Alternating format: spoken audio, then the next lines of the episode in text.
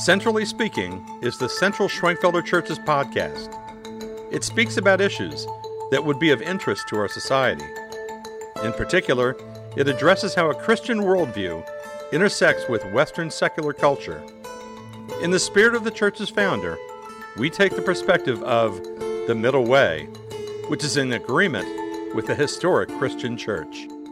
I am Reverend Dr. David McKinley, Senior Minister at the church.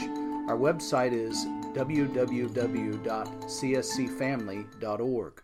And I'm joined today by my good friend Dr. Drake Williams, who's the Minister of Mission and Theology. He also holds a PhD from New Testament from University of Aberdeen and has taught New Testament in academic settings for the last 20 years. He is also Associate Professor of New Testament at ETF in Leuven, Belgium. Drake, welcome today. Thank you. Nice to be with you. Today we're going to address the topic of what happened after Jesus' death. And since we're at Easter time when the church is thinking about Jesus and his resurrection, we wanted to ask what took place afterwards, uh, specifically with his disciples. So, as we explore this topic, um, I understand that you've been involved in a webinar and we're both in ministry. And of course, we read the Bible where obviously Jesus is declared to have been raised from the dead. It occurs in all four Gospels of the New Testament.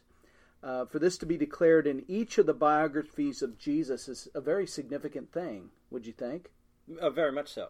I mean, these are the these are the records of uh, Jesus and uh, his life and his death, and uh, for them all four to conclude with this is is very um, significant for the Christian faith. Hmm. Can you share with us what Jesus' disciples were like before they met him? Yeah, if we're going to talk about uh, Jesus' disciples and uh, how they're changed and uh, how they've been transformed, we ought to start with um, who they were originally. Um, they were all Jewish uh, to begin with. Um, they some of them were followers of uh, John the Baptist. Uh, some of them were fishermen, so common workers, those who worked uh, hard out in the sun or on the sea. Um, then we did have uh, among the disciples, uh, we do have uh, a tax collector, um, Matthew, um, who was uh, obviously in league with the Roman government. Um, uh, so that was a different profession, obviously, than a tax collector. And then you have someone like Simon Zelotes, who was more of a radical um, Jewish supporter. So they're very diverse politically. Uh, they're somewhat uh, diverse uh, occupationally, uh, but they're all Jewish, uh, and they were uh, hoping to find the Messiah. Interesting, even the diversity among them. Yep, yep. How long did they know Jesus, and how familiar were they with him? Yeah, yeah, that's important to know because when uh, the disciples uh, are, are, selected, uh, they they know Jesus essentially from the time of his baptism with John, and then uh, they know him all the way through uh, the time of the resurrection uh, and his ascension. So it's about uh, three years or so. Hmm. And just to add on, when they select uh, uh, a disciple to replace Judas Iscariot, who was the the traitor, they are specifically looking for somebody who has been with Jesus for those three years, and you can find that in Acts chapter one. Hmm. Interesting. Now, so the, all the disciples were with him almost three years. How were the disciples acting the night before Jesus was crucified, and specifically Peter? Well, you can see in Matthew, Mark, Luke, and John, the four canonical Gospels, that the, that Jesus makes a big point about celebrating a Passover meal with them. Well, the disciples had seen Jesus uh, come into Jerusalem, and uh, they uh, obviously had seen the palms before him and uh, the uh, connotations of here was an on, uh, incoming king, um, and they were thinking that Jesus was that king. But as the week went on, uh, things turned against Jesus. They could see that at the temple and the way that the, the scribes and the Pharisees were going back and forth with with Jesus. And then on that evening before he was crucified, they knew that something special was happening, for he wanted to celebrate the Passover with them that night, uh, Jesus did uh, uh, speak about uh, his betrayal and uh, who uh, might be the betrayer. So they're they're on edge. and then uh, they went out afterwards to the Garden of Gethsemane to pray, and uh, Jesus was uh, praying, and drops of blood was coming, uh, were coming from his head. Uh, Peter then followed on uh, after the guards had come to take Jesus away, and they Peter ended up denying Jesus three times that evening that he ever knew Jesus, um, let alone had ever seen him.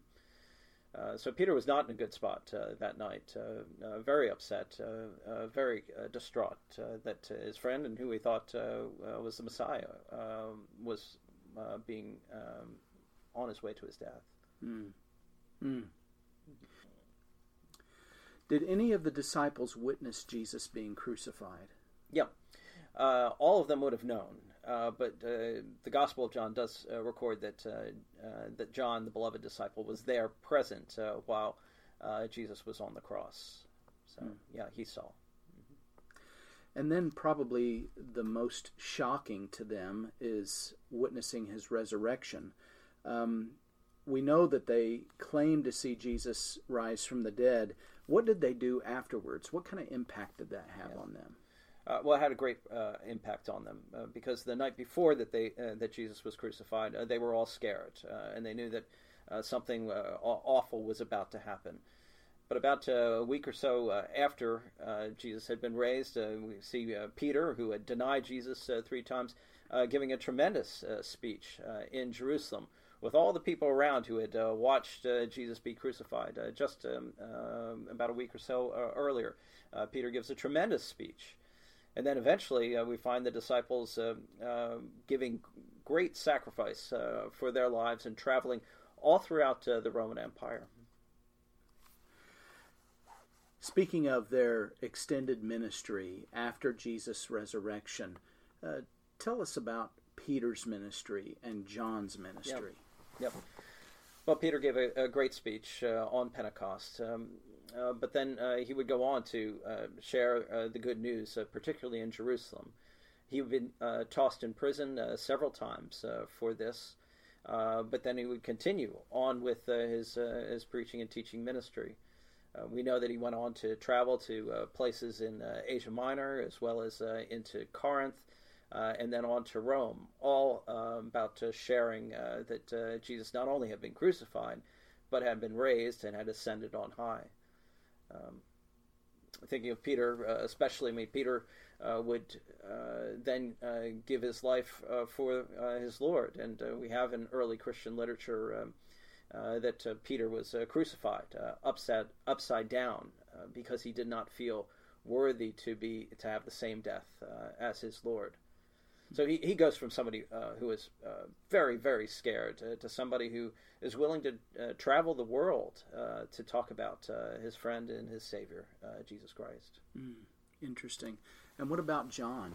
Yeah, yeah. John's interesting too. for um, John would also go on to do many things with Peter. It's it's Peter and John who are together in much of the early part of Acts.